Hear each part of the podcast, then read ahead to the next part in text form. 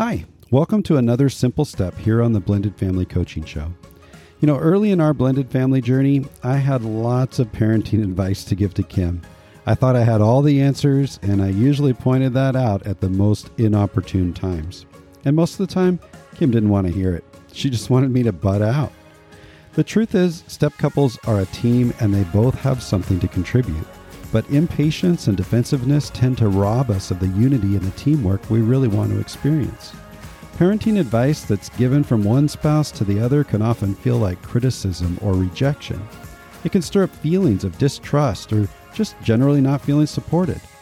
Giving each other advice needs to be handled with care. Chances are, you both want good things for your parenting partnership and for all your kids. So, next time your partner wants to share an observation, try not to get defensive, wishing that they would just butt out. Instead, lean in and get curious. Ask questions and find out more about what your spouse wants for the kids and for your family in the long run. And if you're feeling like you need to share a concern about parenting with your partner, be aware of the timing. Be aware of your emotional state and theirs, and make sure you avoid the heat of the moment. These interactions won't always go exactly the way you want it to, but in the end, just be a good parenting partner to the person that you love.